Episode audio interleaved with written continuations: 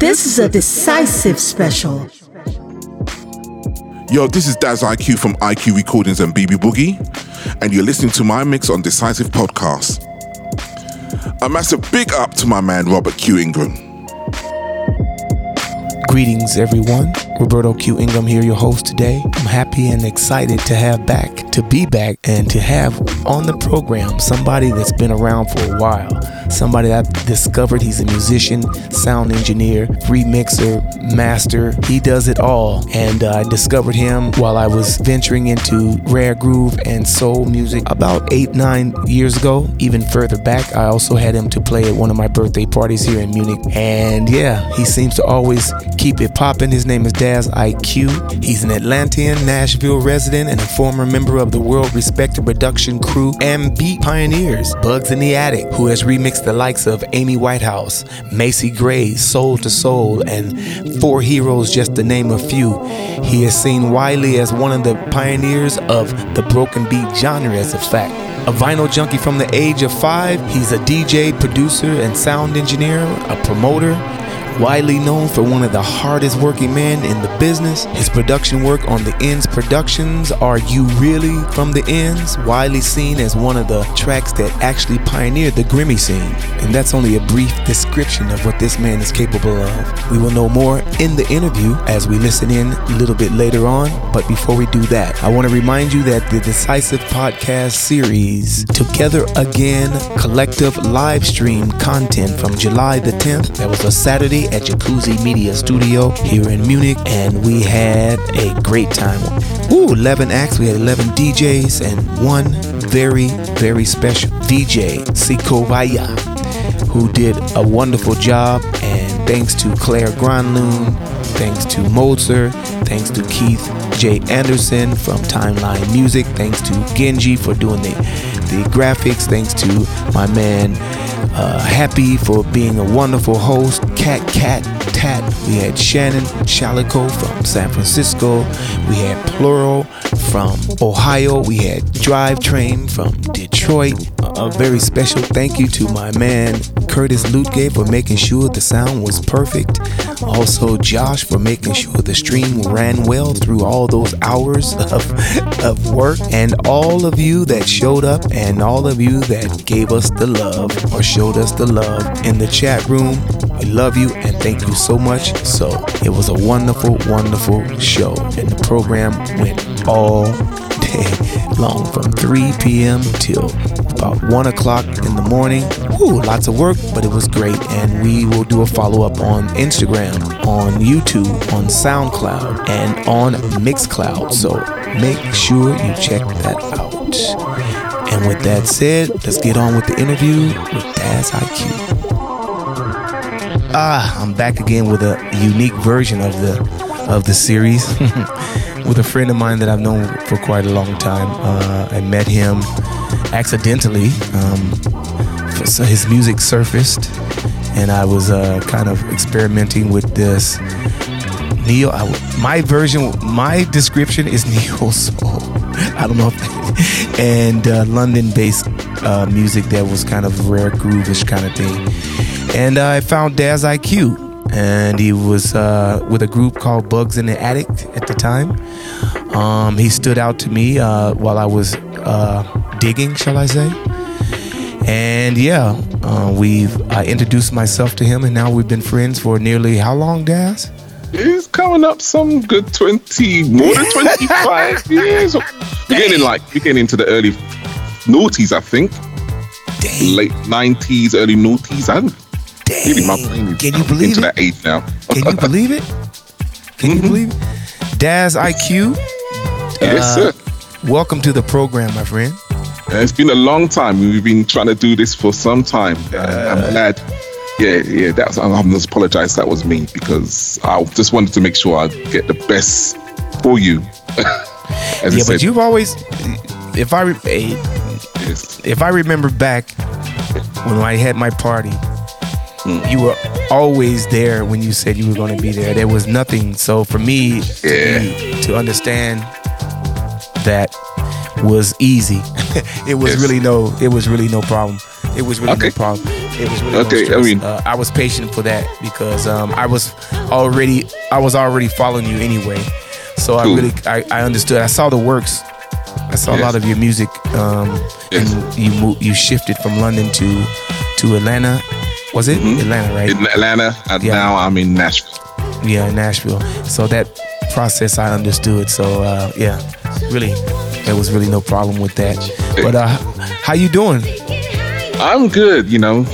You know, despite of all all that's going on, um, been amazingly busy. Actually, you know, actually the the actual pandemic has made me even more busier than than usual, which was it is, which I have to take as a blessing. You know, That's but crazy. oh, yeah, yeah, yeah. You know, I, I don't mind. I'm kind of I'm a homebody, so I just basically set my stuff up in my house. You already locked down anyway. Yeah, lockdown. Yeah, I love lockdown. Get on. Uh, Ooh, delivery to the door. Yeah, I'm good with that. I sure. work from home. don't have to change your. Don't have to change my brief. You don't have to. Only joking. Right, anyway. Surely it's great to it's great to catch up with you. It's really great Yeah. to catch up with you. I'm glad you're doing well and yeah, seem very positive and everything. I Yeah. mean, it's been a while. Um, Yes. this is a, I guess this is the first time we've spoken. Um, yeah, when since oh Oh, yeah, it was okay. We spoke after the party. I booked you yeah. at in Munich. Um, and then we have been we lost contact. Yes. Um, and what we, else? you can find each other on Facebook, innit? Yeah, yeah. Facebook, MySpace. MySpace, Facebook. You going back now? We are old. when we say MySpace is MySpace is now making us old, that's saying something, man. You you said that. I, I, that OL talk, did- talk, talk to the to the millennial- millennials, um, what they whatever what, what they call the new school, and tell them what MySpace is. They said, "What? What's MySpace?" that that I, that, that I- have to explain to them what um, MySpace and AIM and you know remember AIM? Yeah, yeah. Oh my god. Oh my god. We we survived all those different technologies Yeah, mate. and social media uh, Oh, we, we, we were there at the beginning of social media. Uh, oh my god. So um, let's get to the part where I found you on the internet. Yeah. Um, so working with working together with the infamous West London creative uh, collective Bugs in the Attic. Um, Mm-hmm. You left London. You moved to Atlanta, uh, Nashville. Tell me Mm-hmm. and then I when. went, yeah, tell me when and why you decided to move. right. There was a big um, crossroads in my life where um, 2007, the album just dropped.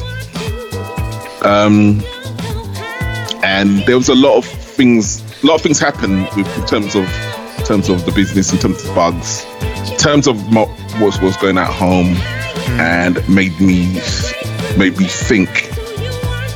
Actually, was made me rethink of how I want to approach my life. Um, so I I decided to go for this thing where I, I'll accept. I actually saw this film. I, I think it was a film at the time where people were just, you know, there was a film where this dude was saying yes to everything, and I'd say I quite like that. And you, you know, like you know, ninety nine percent of the time, you know, just, just take a chance on things. So at that time, that's like a couple of years before that, I was did a um, a tour for Fabric Live. We did the, the compilation for Fabric Live, and we did the tour for of the states. And uh, two of the places that I literally fell in love with in the state in the states was San Francisco and Atlanta, Georgia. Mm-hmm. And I said to myself, one of these days, I'm gonna. I'll, if there's any places I would l- live in the states, it's those two places Wow. because you know in terms of how the people were in terms of how people think it kind of like it was what i was you know in my mindset you know atlanta i love because seeing black people running things from top to bottom is was incredible to me i've never seen anything like it you know what i'm saying Wow. um, so that that was that was one of the main reasons. Funny enough, my friend Carlin Jex, um, who brought us over, brought us over, and did a couple of gigs over there. Um, you know, one of the breaks, you know, on the break, he took me to his um, father's boat on the lake, chilling out, drinking wine, Sunday afternoon, beautiful day, and he brought her a couple of her, fr- uh, her, his wife's friends come over, and and I was like, who are these? Who's this person? Hmm. Like, so we chatted it up, and two twos. I found myself. He said, "Oh yeah, we're gonna get married now." oh really? So, so, so what wow. happened was that. Um, wow. Um, what happened was that when uh, was going on, um, I decided to say, look, it'd be easier for me to go over there than, rather than you coming over here. You've already got your career, you've got your business going on, and everything like that. So let me just be easy for me just to move over there. I told, okay. and I told everybody, I'm gone. Mm. I went. Mm. You know, started the pro. Actually, even before I got married, I, you know, got married first, and then I started the process of me moving over there, which is not usually the way. You usually do the process, you do it the other way around.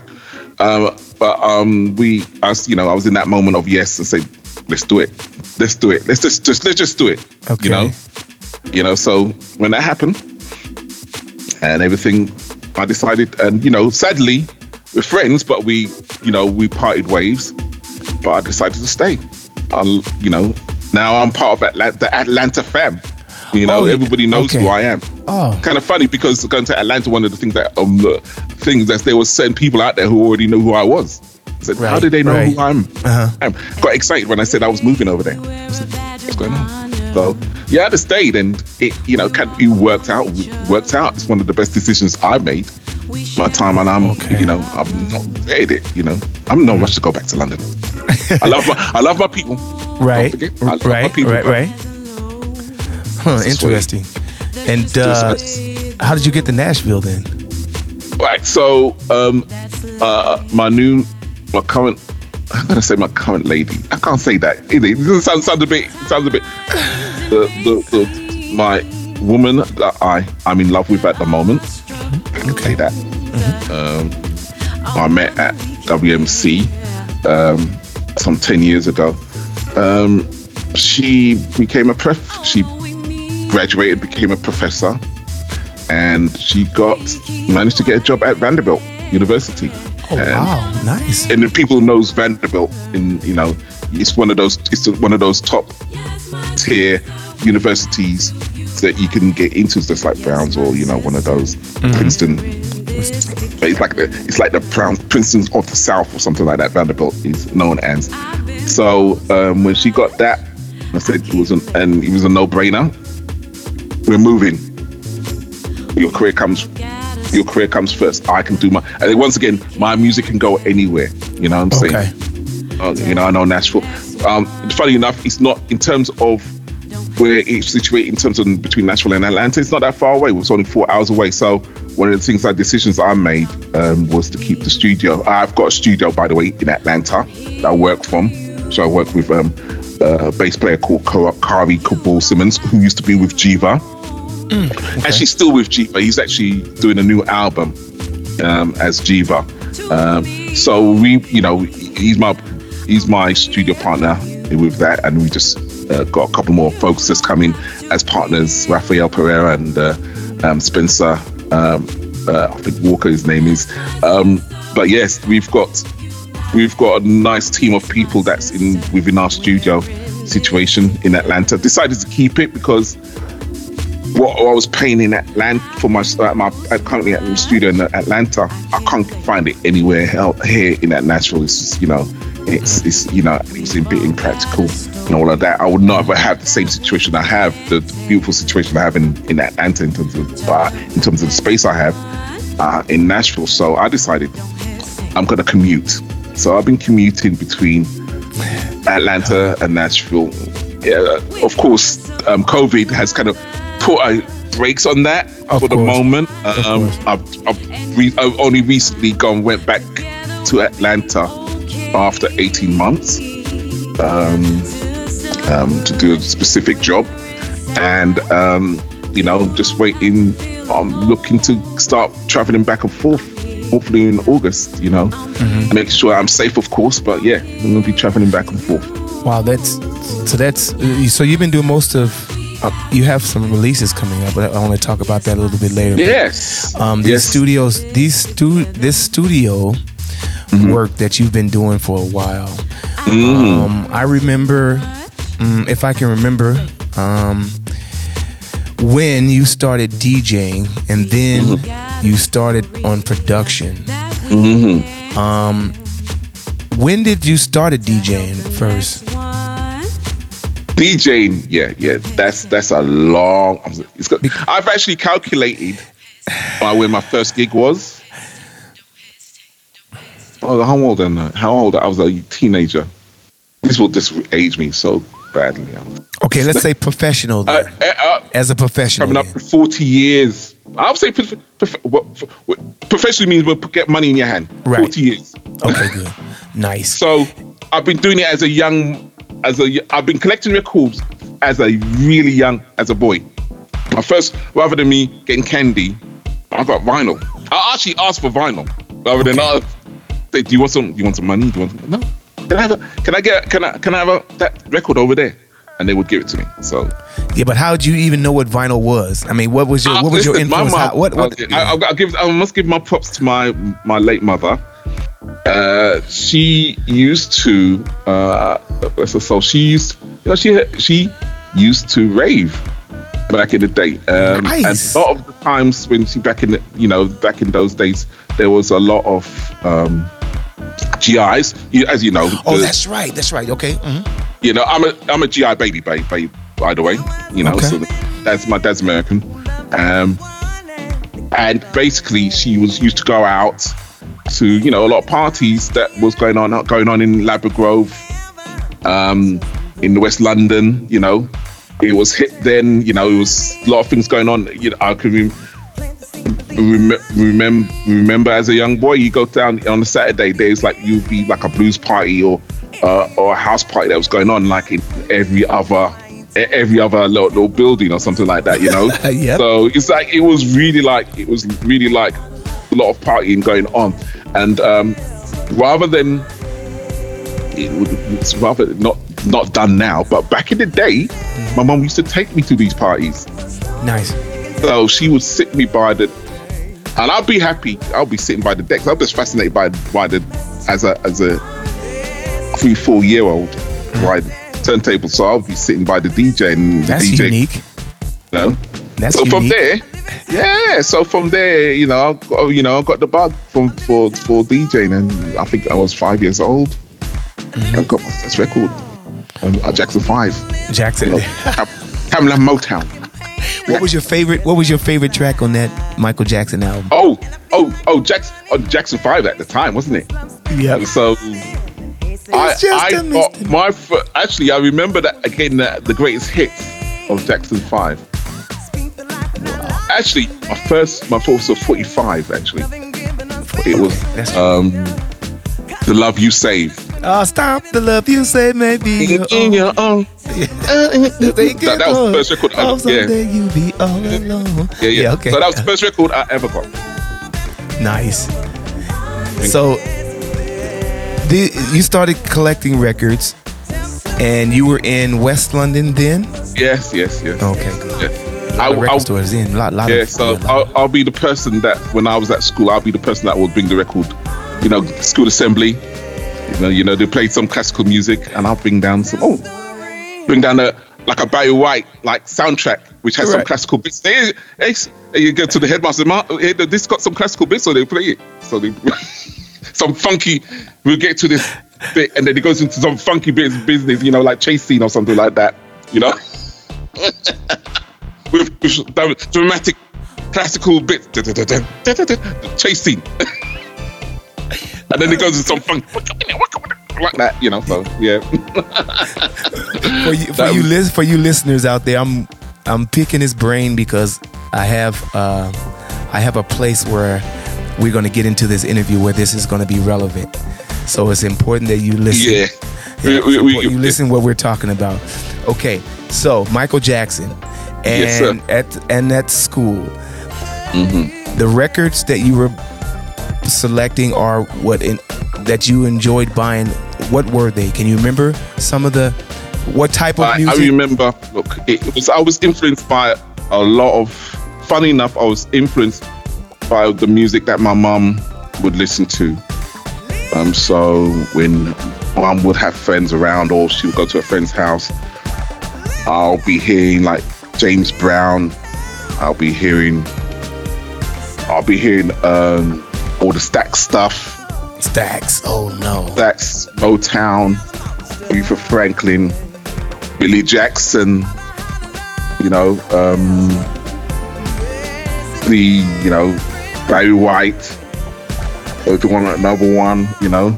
So these were Um, seventies. It was in the 70s, yeah. Yeah, my, that's my, like, as a, as a young, young boy, you know what I'm saying? So It was just part of way of life back then for you. it was just, it was just like, it was part of, uh, part of my, part of my culture, really. Culture, right, there you go, there you go. I was the part of the music culture. I was going to my mum, my- you know, my mother. Mm-hmm. My mother really influenced me in terms of that, in terms of me getting, getting, getting into. Mm-hmm. I blame her for me being in being in the position of Mm-hmm. of being a poor musician. And, no, no, and- no. I'm blessed- I, I know what you mean. I mean, there's a lot of us on the planet. So anyway, um, uh, fast forward a little bit. Um, uh, you collected these records. You this after you got enough records, you started DJing. Am I right? Mm-hmm. Yes, sir. Yes, sir. I mean, me and my my my brethren and uh, started the sound. Well, we, we used to be box what we call box boys. Used to lift boxes for sound systems and all of that. Oh, okay. Um, the sound system used to do that for sound system called Hypergalactic Space Station. Um, that's the and the, early days, like 13 years old. I remember 13 years old, and you know you're not allowed to go to the clubs and all just be box boys and this. Okay, you guys. The occasion, you know, it's my friend, more my friend um, Dennis, who would, you know, who's still my who, my old from from primary school, from you know, growing up from like five years old. We, you know, was one of my good friends, and yeah. when he went and did his thing, I would follow him. Uh-huh. So he, he he would he he would do the box boy for the sound system hypergalactic space station, but for me it would be um, for for me I would follow him and you know do the same thing. So eventually, what happened? We got some old equipment and some speaker boxes from hypergalactic space stations, and we created our own sound system from it. And you know, back in the day before faders, they used to do the you know the DIY Mm-hmm. consoles, mm-hmm. but they would just build you know out, out, out, out of chipboard with knobs. You didn't have the faders; we had knobs. So, um, Knobs. you know, you know. So we'd be mixing with all these massive knobs at the time, man. So you know, and have these. We used to take, we used to go to, the, you do our school discos with it, you know, have it, have a have a trailer take from our just around the corner from on from our uh, lockup, and on a uh, little trailer, drag out the road to the sa- to the school. Was Set pretty? up. Was it pretty busy for you doing this? It, it, wa- it, we we created we created a business for that. You know, what I'm saying we we were like you know um, our first. I can remember our first gig though, and it actually wasn't. It'd be well before we had the sound system. Before we got our sound system, it was a girls' school.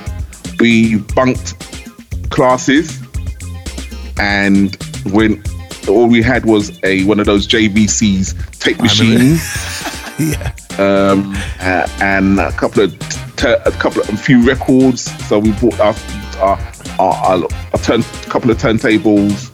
Actually, we had the console at the time, and we had the speakers. Yes, we did have the uh, had the, our sound at the time. So we bought our stuff down there, and um, the girl at the girls' school, which was great. Um, and just had we had like oh, I had a stack. I only had about thirty records, but we rocked it. But you rocked it, huh? Yeah, rocked it. That that girls' school, you know what I mean, was a memorable party. Yeah, that was our first party. We never looked back. So we started doing our own parties and all of that. Mm. So, you know, we, and we eventually got into Notting Hill Carnival.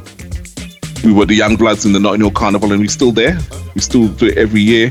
We're obviously the last couple of couple of, you know, last year and this year, we're missing it because you know of the situation with COVID. Yeah, situ- Um, yeah, situation we but but you know, yeah, we've been there for for the longest for the longest, mate. How did how did your production interest begin? And that was that's an interesting move, and that was independent of.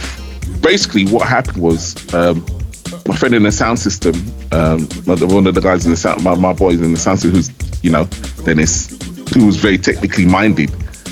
I was the music man. He was the tech, technical, Okay. put the wire up, the speakers, they wire it up and everything, you know. So that was his that was his job. I was just there for the music and heavy lifting, as they say, Right, as they say. okay. Uh, when um, I got to a time and said, I want to learn more about the sound system.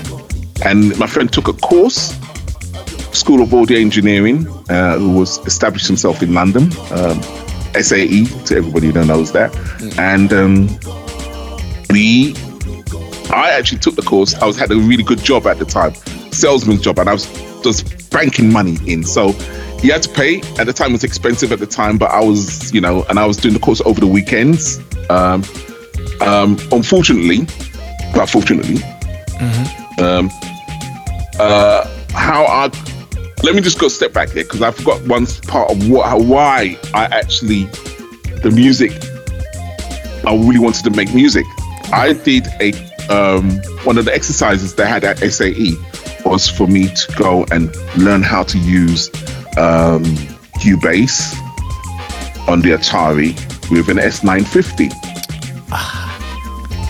And uh, S950 was just just came out at the time, so you know they gave me gave they gave us gave us a uh, uh, lesson on it, and then the one of the exercises like you book time like overnight, and you create a tune using those tools. okay, Making that tune, I said, "This is this is what I want." I fell in love with the S950. I fell in love with Cube. I fell in love with the whole thing. This is it. It was the other thing was nice. I mean, mixing down. I'm working with bands, and but that you working with that sampler. It, you, you like literally. This is exactly what I want to do. Uh, at the same time, I was made redundant for my job. So I couldn't do, for, unfortunately, I couldn't do finish off the course. But what happened was that I got a big, nice severance pay. And with one of the guys I was doing the course with, I forgot his name. He, he's to kill me. He's to kill me because I've not spoke. I've not spoken to him since uh, for a longest while. Oh, he was my so first partner in terms of getting equipment. So me, we split the money. He got some. He got the equipment. I got the equipment, and and you know we did not know what we were doing and did not know nothing about the music industry and all of that business so we just winged it and put we just put I put together a tune uh, uh, uh, my first actually EP was a tape edit thing um, of like you know it was like of, of of the big tunes of the time which was I remember rightly on the uh, I did like this tape edit. The tape edit we had in had some James Brown, some some Incognito, um, Lisa Lisa, Cult Jam, Let the Beat Hit and all of that. You know, Lord that, you know, let the you know. beat hit 'em. uh, all of that. Had those, you know, those those you know, a bit of acid jazz, a bit of funk, a bit of you know, bit of- bit of everything. But mashed, I mashed it up like you know, um, those guys are like in WBLS mixed big mixtape styling. Oh no! So I did, did it that like the tape edit. And I literally did tape edit. WBLS. Yes. So I did the tape edit thing, looping bits and pieces, mixing bits and pieces, looping that, cutting it up. So on the tape, you know, and literally was it was basically what it was was an exercise I did at SAE, and I finished my exercise so quickly that I did that that tape edit on after, you know, because I still had time. So you, So so, that- you, you say your forte was pretty much that tape. editing. Yeah, tape edit thing. Yeah, I did that. Yeah.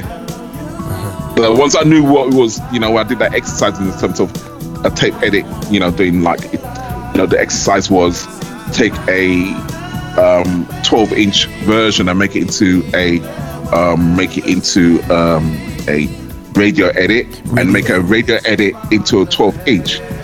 So once they, you know, of the tune track of your choice, I did that. I knocked that out. I did that within. I did that within half an hour. I knew exactly what I was. Once I knew what was what, I could knock that out, and I still had time, so I did that. You know, I did that tape. I did that, and And that, that was without Cubase. yeah, that was without Cubase. Straight up, Okay. straight up tape editing. And what happened was that we we did not know what to do. We went to some distributor. Yeah, we got this distributor. "Oh yeah, we can press that up for you." You know, uh, you know, no problem. Did a got a pressing distribution deal. Two twos. I went to the record store. My friend who worked at the record store at the time told me, anyway, I went to Catch Groove Records, I think it was, and he told me, I got something for you. I said, What is that? So he showed me something really nice, really nice shrink wrapped, colorful label, everything. Played it. Said, Played it. Said, Hold on a moment, that's my edit. That's what- so, so they bootleg my bootleg. Oh shit! apparently. And I want to get back to when I went back to my boy. in New- I said, so what's going on here? I said, he said, you can do nothing about it. This is that's what happens, man. Your tune got bigger. Your your tune got big, and that's what happens when it runs out. They they just bootleg your stuff. Is, is that when, no, is that when you knew you had something? Nah, I didn't know I had anything. You know, I was doing. I was. I was. I was trying. I was trying. I. I this is say. I, as I said, this is what I wanted to do. So I was just trying anything. I didn't know what I had. Mm-hmm. I, I, it just it just amused me that the time that they they bootlegged my. I was laughing for for a whole month when they came out on when that happened. And But, did- but go ahead. no, I'm sorry. You go ahead, finish your sentence. I'm don't know. So I have to say though that that was my first proper tune though. You know, was using the sample. My S950 was a sample. It was an acid jazz kind of like cut up of um, uh, one side. One side was um, one side was an acid jazz kind of hit breakbeat kind of track, which I used. Um, vocals from uh, Bobby McFerrin or something like that. Because I did not know what I was doing. The- And the other one uh, was uh, the other side was a disco um, sample thing, you know, kind of like house boogie Okay. disco sample, you know, kind of thing. And um, uh, once again, you know, I, I know it was called it was it was called the Sinclair Project. Um, Okay. That was from that was my very very first release. Very So first you, release. so your first official after all this experimenting, your first official release came when? If you can remember. well, that I would call that my first release. Um, Okay. it was '92. Um, I think I did. You know, after that, I was. You know, after that, thanks to Noodles from Groove Chronicles, who really turned me on and got me to working with as an engineer um, for Slip and Slide Records, Kicking Slip and, Records. oh, slip and slide, really? yeah, okay. yeah, yeah, yeah, yeah, right I there. have, I have like a dozen of those in my Yeah. uh, collection. Yeah. yeah, slip and know, slide. so- Wow. So yeah, yeah, And must yeah must give thanks to you know uh, rest in peace to the the owner. Hang now. Um, it will come to me, and I Okay. please forgive me because I I should not forget his name because he was one of my biggest influences. The guy who ran it, uh, one of the first black guys to um to oh to run a electronic label, you know, and be successful. Know, slip, so slip and slide. Slip and Slide. Records, Kicking Records back in the day. So um, I think they just opened the Slip and Slide offices. Um, Peter Harris, that's his name. Peter Harris. Yes, Okay. Peter Harris, Okay, perfect. the legendary Peter Harris. And, and then Oh yeah, then Yeah. you when did you when did you realize that you had a vision a production vision when did you realize that you were con- consequent and and you were uh, confident with where you where you what you with your how should I say this confident about your production and releasing and the confident that a la- uh, somebody labels wanted to work with you and Yeah, And- I don't. I don't think I. Yeah, that that the confidence to say to tell the truth, the confidence did not really. I a lot of people saw it saw it before they saw it. I saw before I saw it. Okay. I think a lot of folks saw what I had, and I I kind of dismissed it, you know, because I'm in awe with everybody else, not with myself. Um, I, it's something I had to learn. had to relearn that right I'm good. I think me, I think I'm all right. It's you know possible. You know, I express myself, but I don't think it's good enough because I hear everybody else, and I'm thinking their stuff is brilliant. You know, so I thought, despite of all of that, I was still honing my skills. What I liked, what I was doing was trying to experiment and trying to um, create nuances how technically how to use the equipment I was using. You know what I'm saying? Um, to get the results you wanted get the results I wanted and know, how how how to get to this and the way that you know rather than the way that it would happen is like okay I'm gonna make a tune trying these techniques. So example I, I you know I definitely was influenced by hip hop. So as it you know as an engineer you hear things working in different genres of music. I was working in at the time was hip hop, UK soul, jungle, um, house, house music, um, and it, you know, it kind of like there's different different genres have different ways of working, um, and you know, especially with like you know, jungle is very much like you chop it up, very much using very much uh, chopping up breaks and drawing in drawing drawing them in on Cubase or something like that and the different to make to make the rhythm that you want to make. Or hip hop which was just basically using a S950 and just playing the beat and you know on top of that samples and time stretching samples or slowing down samples so that it, it loops properly and all of that. So right. with all of that, there's you know, it, it, it, with all of that, with all of that, it's me was me trying to te- find my feet technically, which often, often I I find out for myself or find my own way of doing things. Um, but it kind of created this situation where, you know, people knew who I was as an engineer. So I was working with a lot of guys in the background in terms of as engineering, especially in the early days. And plus, I was very, I was very, very cheap. I was cheap. I did not, I did not know how much an engineer was meant to charge, so I charged it. oh, so for a 12-hour session, oh, 30, 30 pounds.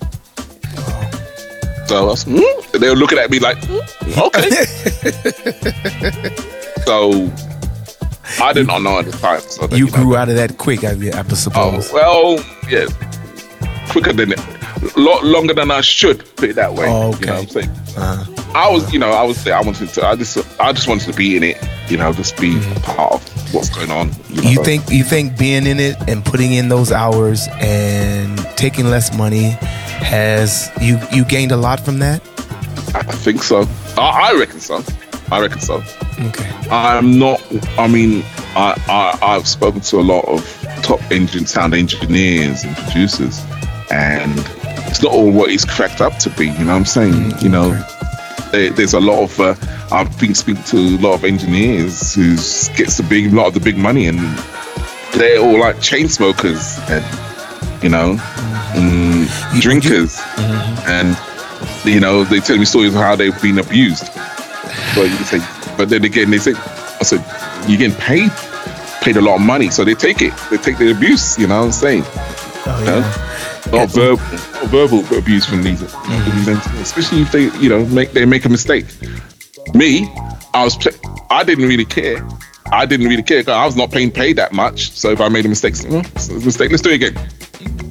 And if they if they start cursing me out, saying yeah, I, I, I say I, I, I, I you know a couple of times I have logged off and said I'm not long, I'm not paid enough for this. See you later.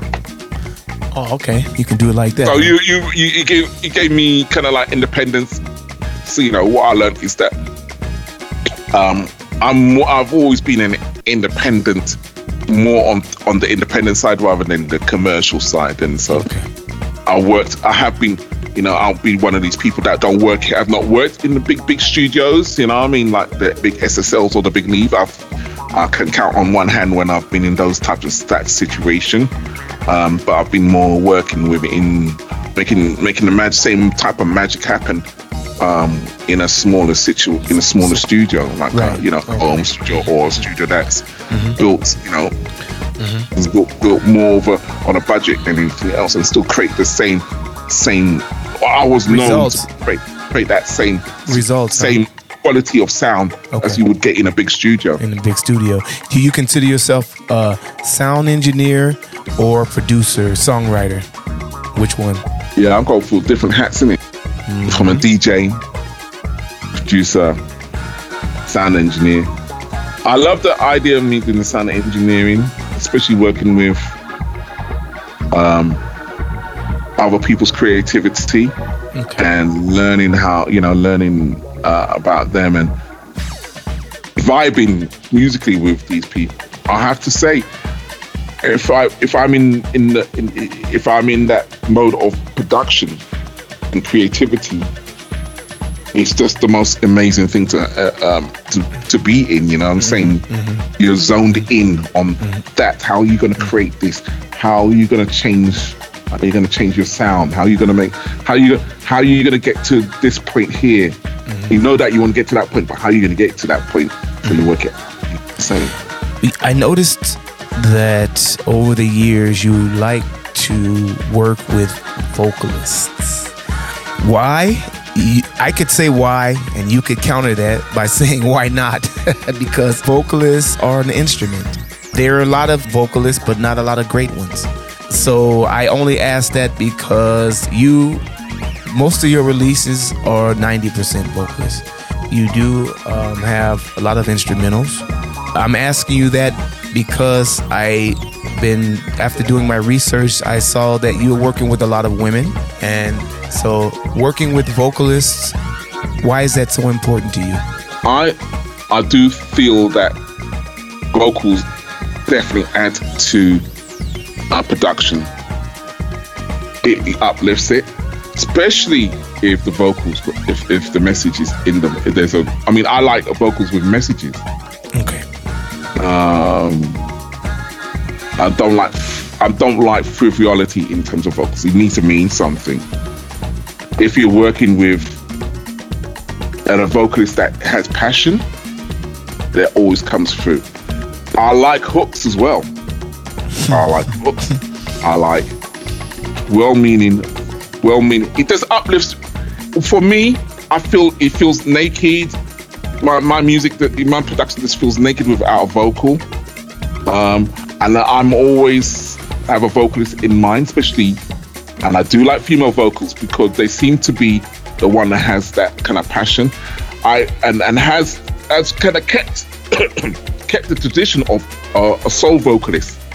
Or you know, if you understand what I'm saying, Yeah, I don't. I've not come across many male vocalists that keeps the tradition of soul music in terms of their sound, which I which, which I which would which I'm looking which I'll be looking for. There's there's a few, and I'll be working. I will be working with them very soon on on stuff. There's a couple of there's you know,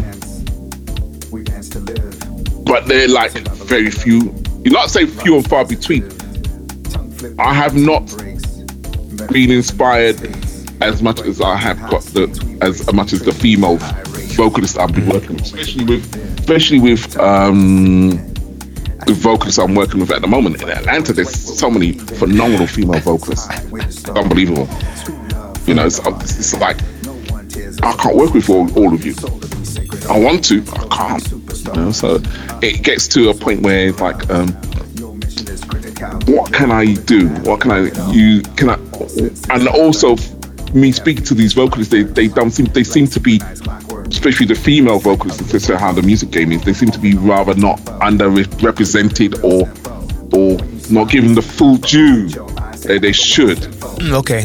It's often the producer is given the shine and not the vo- they and uh, I'm not the vocalist.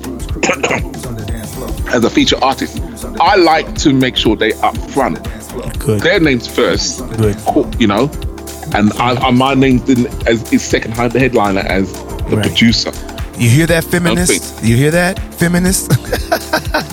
you hear what he Listen, just said, feminist? Listen, it's, right, good. I, I, I tell them it's a partnership. Right, It's a partnership. That's what I tell them. right. Mhm. Why do they trust you? Yeah, yeah. Well, yeah, Why do they Say that. trust you? Why do they trust you? because I feel as though I, I'm, I'm, you know, well, I feel as though I've got some integrity. I tell, I tell the truth.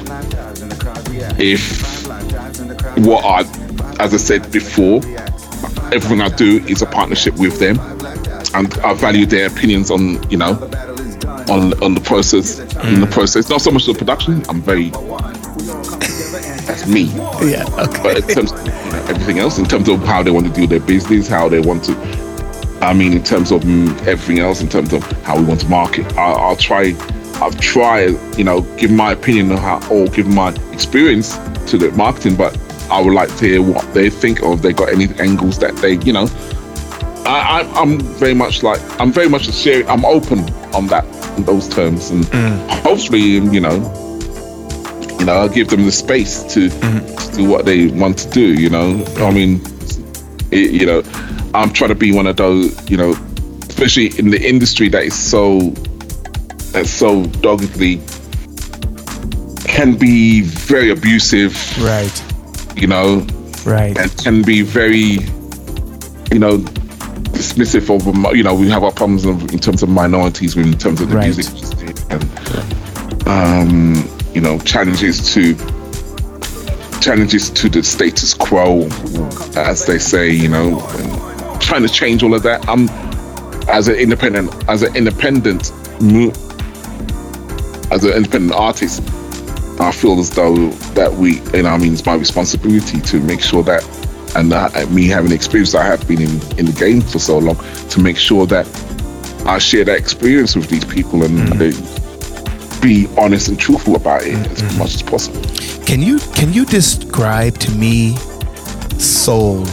When I say this, I mean that if I'm thinking back from the 60s, 70s to the 90s till now, does soul music change as far as feeling, sound, and because the culture kind of shifts a little bit?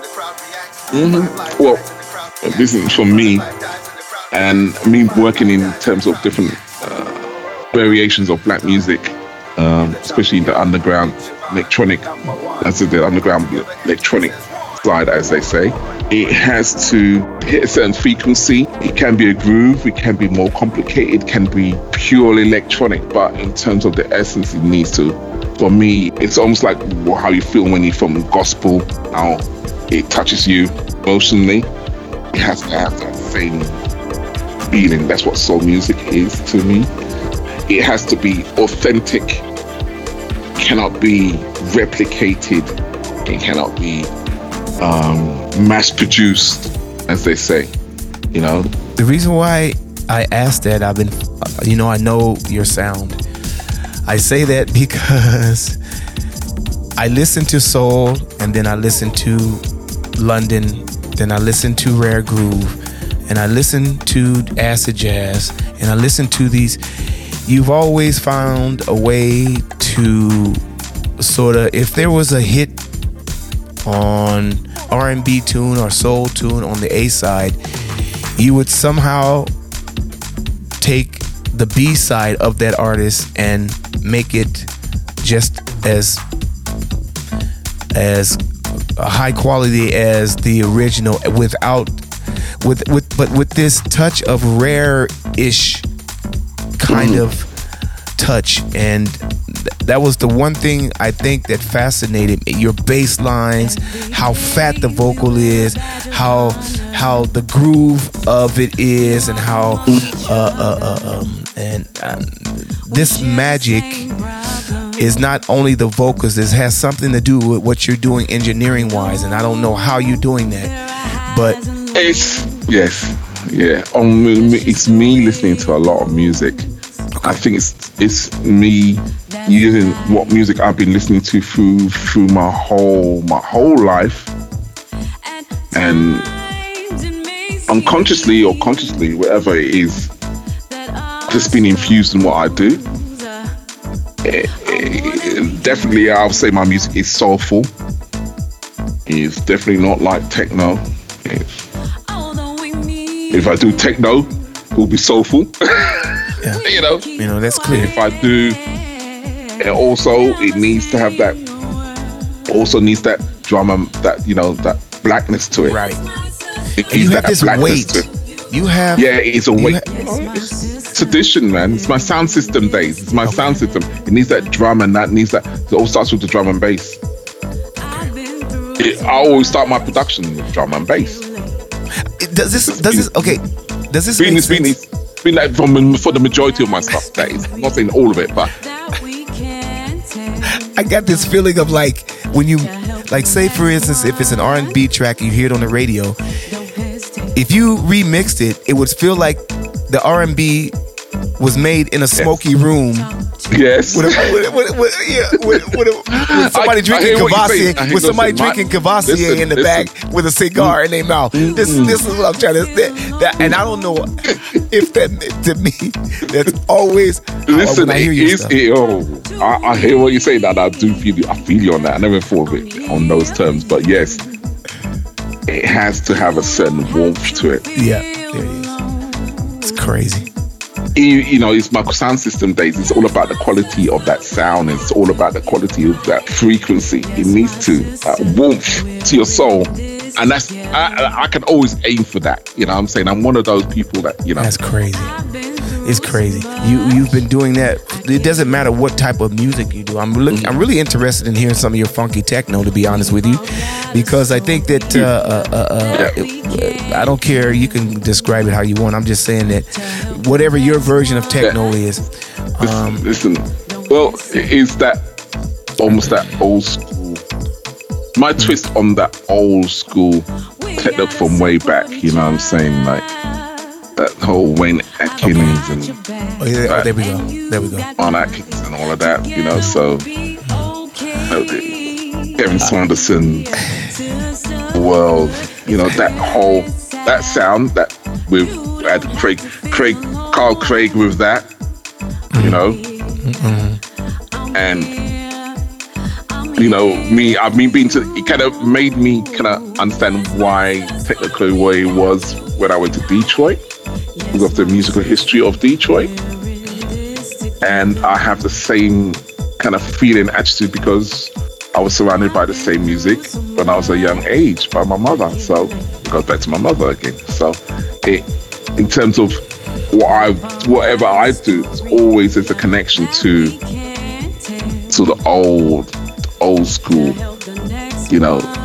There, there, there must be something. Even when I do techno, there must be some kind of connection to to to the sounds of old. You know. Are you still using tape machines on your on your productions?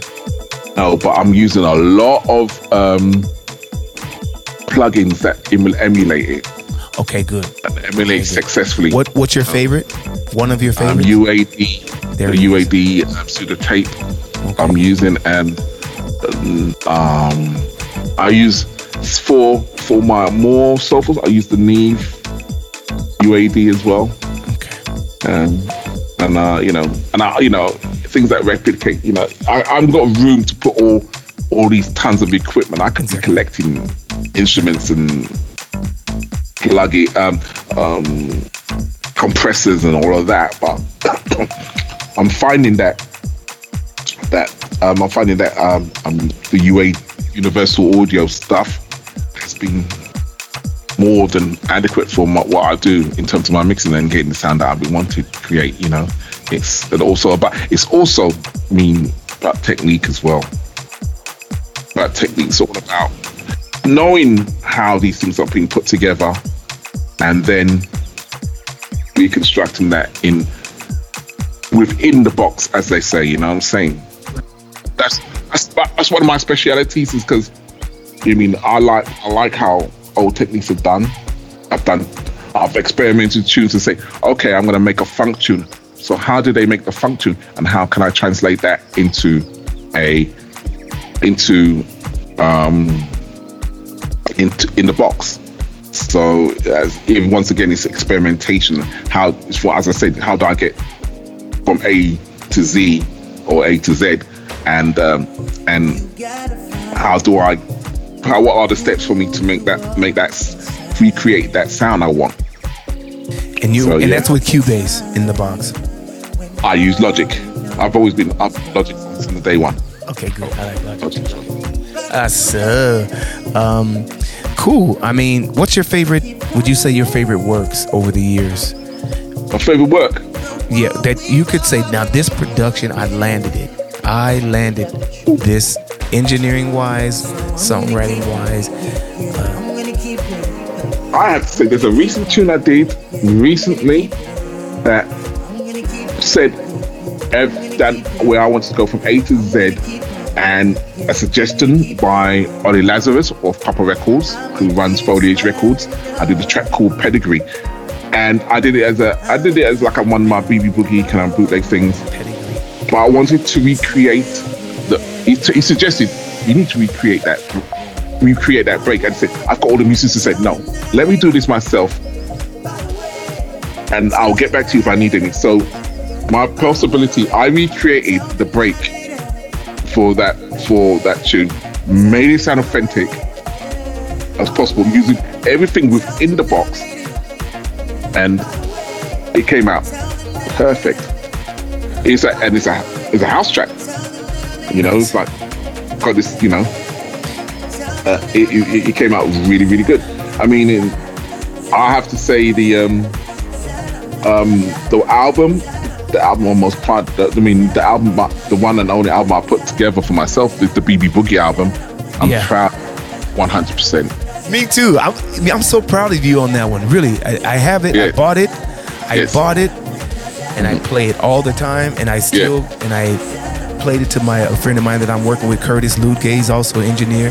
And I said, mm. this this cab right here, I want to copy.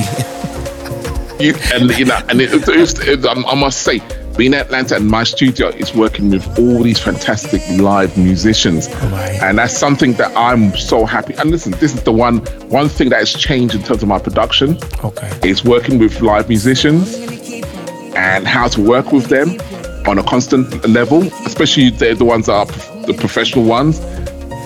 But you know, and then you know, like back in the day, everything will be in the box samples, whole of that, you know. Maybe want to record a vocalist or something like that. And I'm I'm miking up drums, find out techniques with bass players and guitarists and horn players and this and that, and you know, it, it, it, it you know, it was it was fun to put together.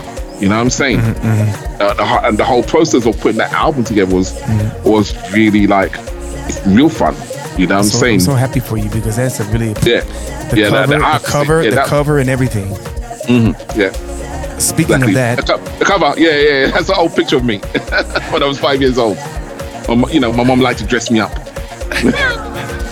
you look, you look fly. Yeah, here you go. Uh, here you go. Uh, here you go. go I said, uh, as, soon, as soon as I said out, one of the tracks was going standing on the wall, I said, I've got the perfect picture for that. So when my mom, when my mom's, uh, you know, album, those photo albums. Yeah, that's the one. I'm just put, I sneak that into my pocket. were, were all these were all these tunes made live in studio this time? Yes, that, that was that's all Atlanta. You know, what I mean that me working with Kari, Kari Kapul Simmons, who understood where I wanted to go with it. He's a you know amazing bass player. He knows about tone and everything like that. I told him, he said, "Yeah, I got a," and he's a bass collector. So yeah, I got the perfect bass for that one. I, yeah, yeah. It's one that sounds like a 19, 1970s funk bass. Yeah, yeah, I have that one. 1980, you want the 80 sound? Yeah, yeah, bring that over. Yeah. So that was that. Yeah, that, working with that and working with um, uh, I called Julius Speed, an amazing keyboard player as well. Mm. And we just vibe, and we in the studio just vibe, and we just put it this way: we were, we were working on a number of things, and basically we're in the studio all day. And I said, "Oh yeah," just started with all the basic stuff. Just I did the drum, I did the drum loop, and let them look. I like that. I want that. This is the sample I've. Yeah, yeah, yeah. Okay, let's recreate that. Yeah. So it was like, and let's twist that up a little bit, and yeah. So it was, it was a great creative, creative time for me. You know, I mean, I want to get back to that. Really, the studio. That's, That's cool. what I miss about Atlanta studio. BB Boogie. Let's quickly get through what BB Boogie. All right. Means. You want a story about that? I, I, need it. Let's quickly get through that one. Um, um, when I, my mom, I had a neighbor, great neighbor. Um, he, he used to run a reggae sound system, but he, you know, he had. And I used to go over to his house next door, and he had a big collection of reggae records and everything like that. You know, um, and when my mom used to visit over, and, you know, just we just chatted everything, and I'd be fascinated by this one album and it was Jimmy Castor, Jimmy Castor's bunch, Bertha Butt Boogie. Oh yeah, that's right, Bertha Butt Boogie, the boogie, yeah. the boom, yeah, don't, don't, don't, yeah, yeah, that one, yes. So, so I saw the cover. I didn't know what the music was, but I was fascinated by this cover by this half naked lady. You know, mm-hmm. in, in in the caveman kind of mm-hmm. caveman outfit. Outfit, yeah. Yeah all of that. So cartoonish. It was cartoon. right. Oh, it's a cartoon. So I'm young. Right. This cartoon, half naked woman, and I've never, you know, never seen anything. So right. it kind of when the album came, when the name, when when I did first started doing BB Boogie, which was my first release was in '94, if I'm not mistaken. For actually, it was for Slip Inside Records. Uh, and I did a track called Fire uh, on one side and uh, Sweet Music on the other. I said, they asked me, what are you going to call it? I said, uh, uh, uh, uh, and then and then that came, oh yeah, BB Boogie. okay. Okay. They said they stuck with it. So that name kind of stuck. BB mm. Boogie. So mm. BB Boogie Association and nice. then I just could, could you and I, kept, and I always kept that to myself and worked worked it in, you know, keep, when you know in different different different times and say yeah let's do this as a BB Boogie track or BB Boogie remix or something like that. So mm-hmm. it fitted it in. does this BB Boogie describe a certain feeling and vibe of it's, music it's, it's, it's, yeah it's, it's it's it's a tribute to sounds of disco and boogie. It's ah, really right simple really tri- simple as that you know you know, with, uh, with a bit of a bit of 80s thrown in. It's just right. a real. It's basically harking back to those days, which has always been a good feeling sound to me. You know, it's always kept me happy, keeps me music, kept me kept me dancing. You know, mm. you know those. And I'm not talking about the cheesy boogie, cheesy disco stuff. I'm talking about that authentic dance floor, sweaty, you know, boogie stuff. Leroy Smoky Burgess, room, you know. baby boy, boy is, you know, yeah, Roy. running away, and you know. God, let's talk about your latest releases on the label. Yes, sir. Uh, can you tell us how the label was developed and the name of the label? Uh, from for me, it was just a natural progression. Um, um, I wanted to. I, I just wanted to be just wanted to release stuff, and I've had stuff on on shelf, and I didn't know know where to put them. Um, Makes sense. So I created a label, and it was easy, pretty easy, straightforward. You know, um, I'm just realizing, you know, just mentioning my name, it, it, became easy to work with distributors and all of that. You know, just mentioned that I was there, like you call me about.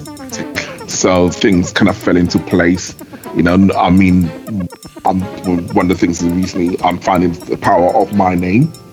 what I can So, I mean, you, you, you know, because of because you know, because people thinking, you know, his dad's IQ, he's gonna be, fun. you know, I was helped, I was helped out, especially in dis- the digital distribution, working with certain approached me said, oh, oh, you, so you got a label, if you got a label, da da, yeah, I've got something, it's got some bits and pieces, and you know, I, I had the material, and it was easy.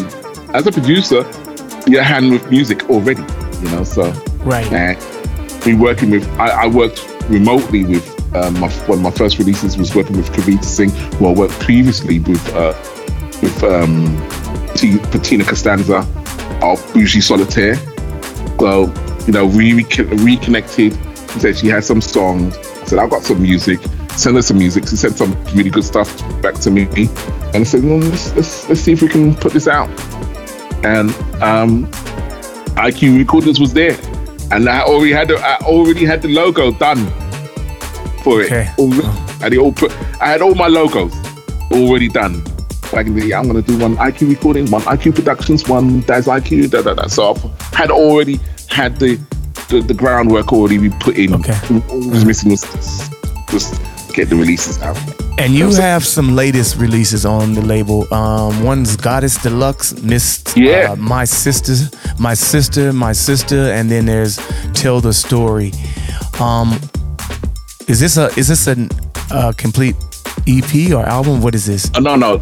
Well, Courtney LaFloy is the latest release from my label, um, which is my sister.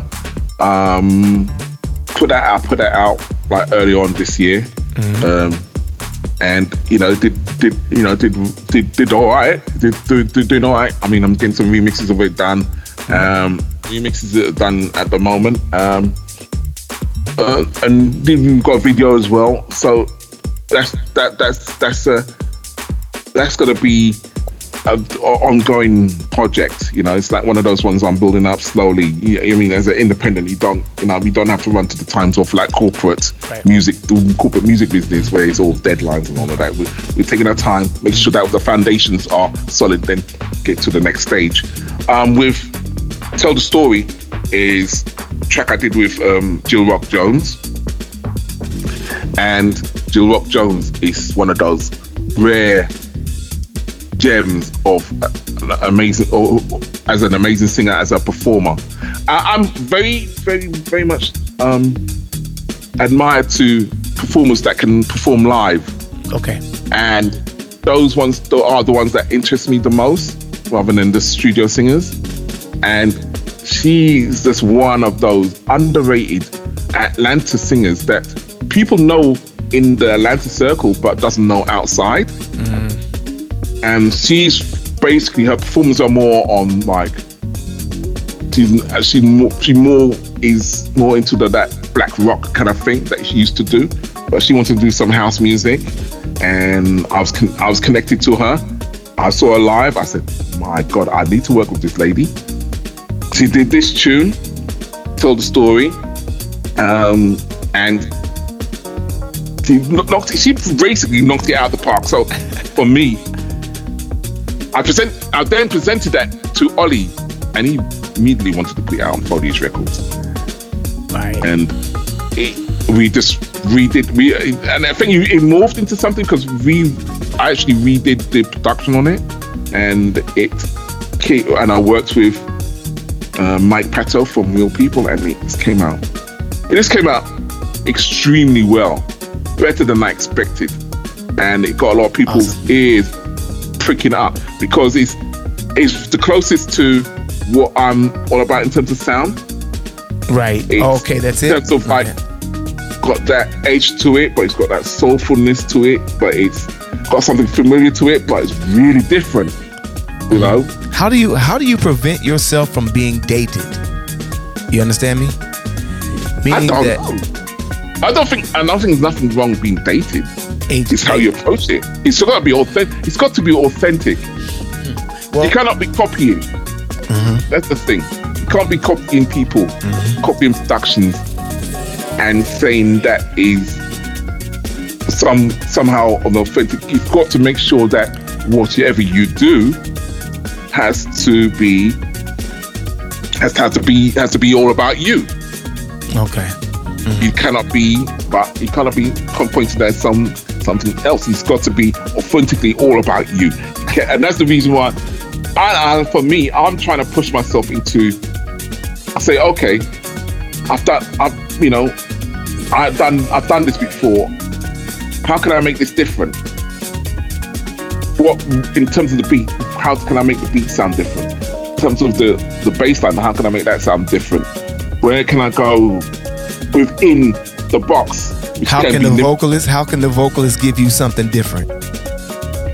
Or how can you make the how what the material that the vocal is giving you, and how can you manipulate that to make it take it, take it, make it, make it, make it that extra special. That's the reason why my foundation probably can stand by itself musically.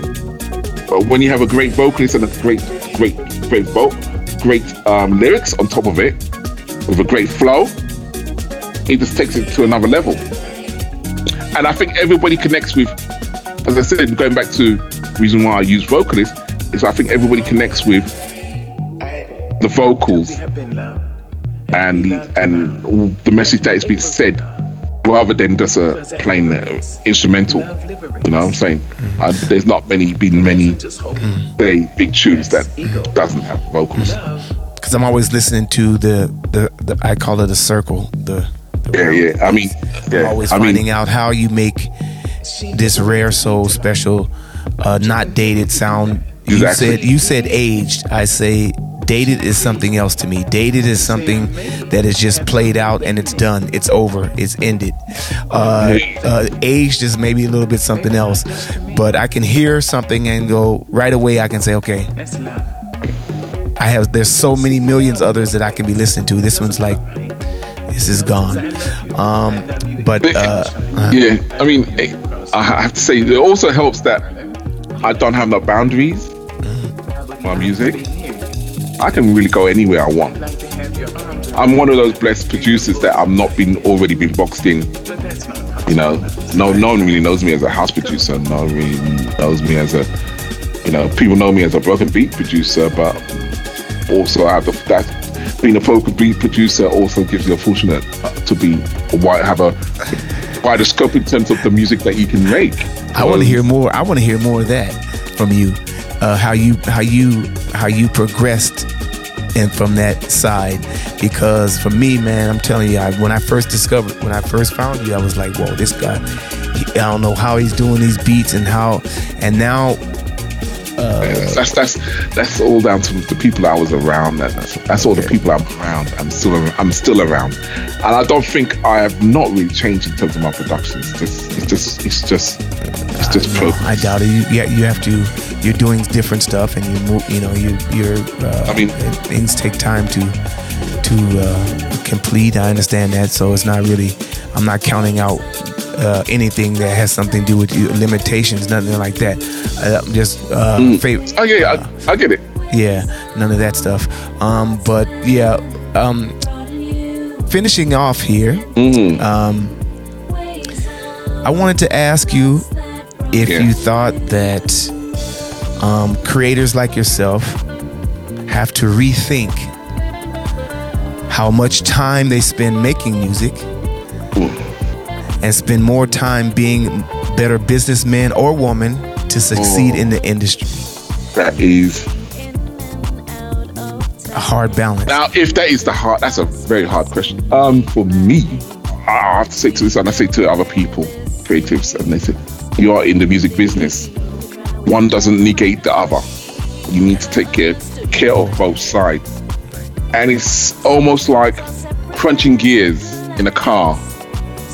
Because to switch from being creative to business is is a challenge. And it takes practice to go from one side to the other. Um, to deal with all the business side it, it's also time consuming real time consuming. You've got to deal with make sure that you deal with artwork you got to deal with marketing you got to deal with um, the if you're doing manufacturing, you got to deal with all of that. You got to deal with the digital distribution companies, um,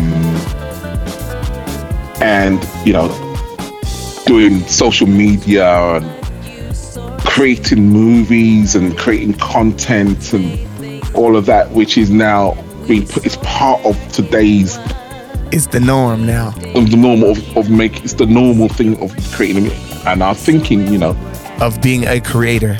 you create yeah, it's something you cannot do by yourself. Mm-hmm. For time and man for money, you have to do it yourself. The the way that I'm comp- uh, way that I work is that I slow everything down. You know, it's just not it's not it's not I don't put time pressures on myself. I'll do the work. It's I'm still busy. I create, got the product, then I'll go on to the next stage and release stuff. So my release my release schedule is a lot wider Right. than you would if I was with a team. Because then you can concentrate on this being creative.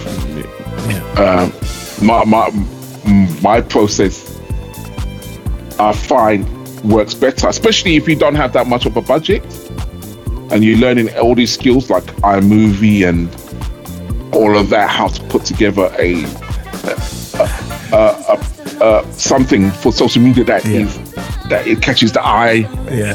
And different formats for different platforms and blah blah blah. You know, blah, blah. put on Facebook and put on um, Twitter and Instagram.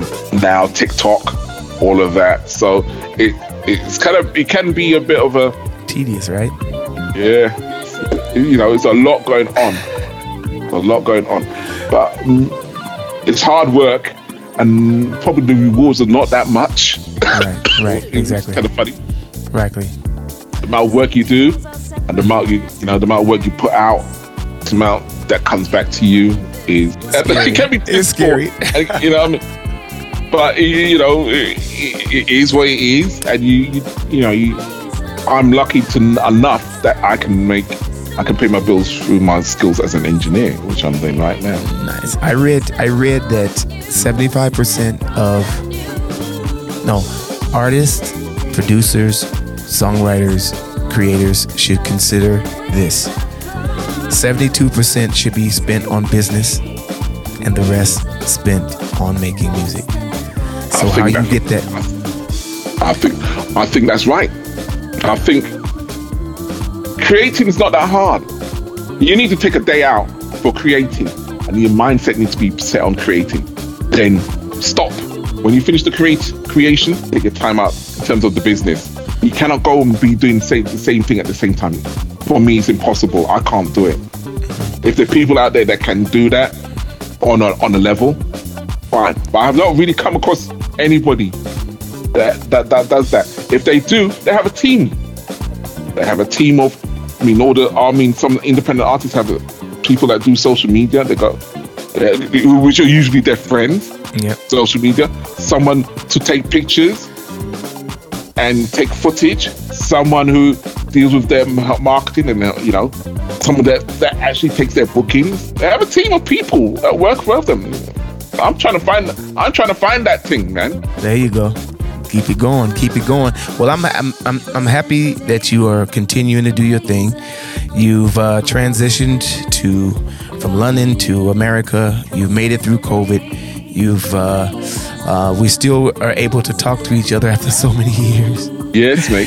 Thanks to technology. Yeah, yeah. And I wanted to get to this last question, and that is about the mix, the decisive series special guest mix that you did.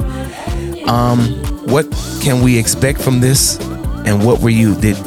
Why why the music that you selected? What should the listener feel or From from my mix I've given out is it's really just straight up my feeling of good vibes, good soulful vibes. right? Um, I'm on things that that really take to. I wish I put. I wish I could do moving that hour, hour and just put everything that I'm really into into that mix. But for me, it's also highlighting a lot of the new acts as well. I'm not putting top ten tracks or tunes in there. I'm putting tracks that I'm feeling that that got my ears. A lot of the tunes from my friends and and and and and, and comrades uh, in the, doing the same thing that I'm doing in the music game. You know what I mean? Who who we support each other.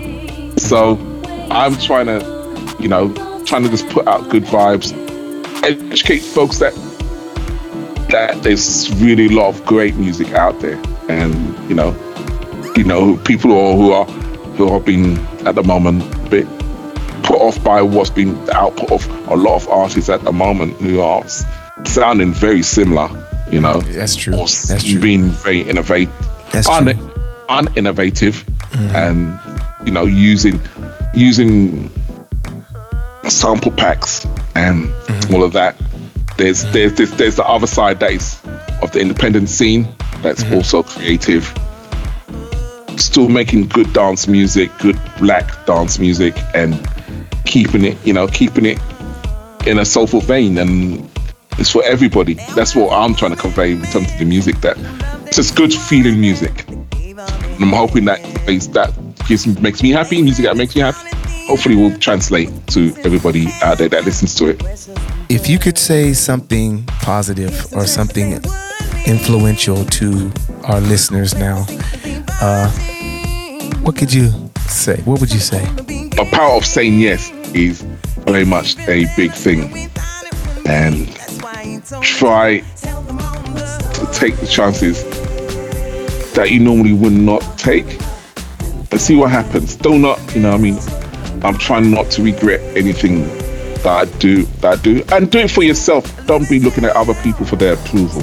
Do it for yourself. Make sure that you do it satisfy your soul. That in that way, you know, you move forward. I would not be in this position if I did not do do certain things that satisfy my side of my soul. Take taking the chances that I've taken. I don't think I will be here. You know, hot footing it from London. no to to America to to America, not even New York, go to Atlanta, where I don't really know nobody, but they took me in. Atlanta gave me love, and I love it back. You know what I'm saying? So, okay, cool. You know, it's it's those me taking those chances that I'll say recommend to. Just you know, if even if it's take a real look, good look, and you know, in that direction. Sometimes you have to eat your fear. Just do it. With that said, thanks a lot again, man, and I wish you all the best. And I'm looking yes. forward to to more music from you. No, and, no doubt. And, it never stops. all right, and uh, hopefully the weather is, is fine over there, and you're having a good yeah, summer. Yeah, he's he's good. Yeah, yeah. We've got another heat dome coming over, so you probably see me on fire next time. okay, Darren Benjamin, aka Daz IQ. Take it yes, easy sir. and talk to you soon. Yep. Be safe out there, man. Yeah.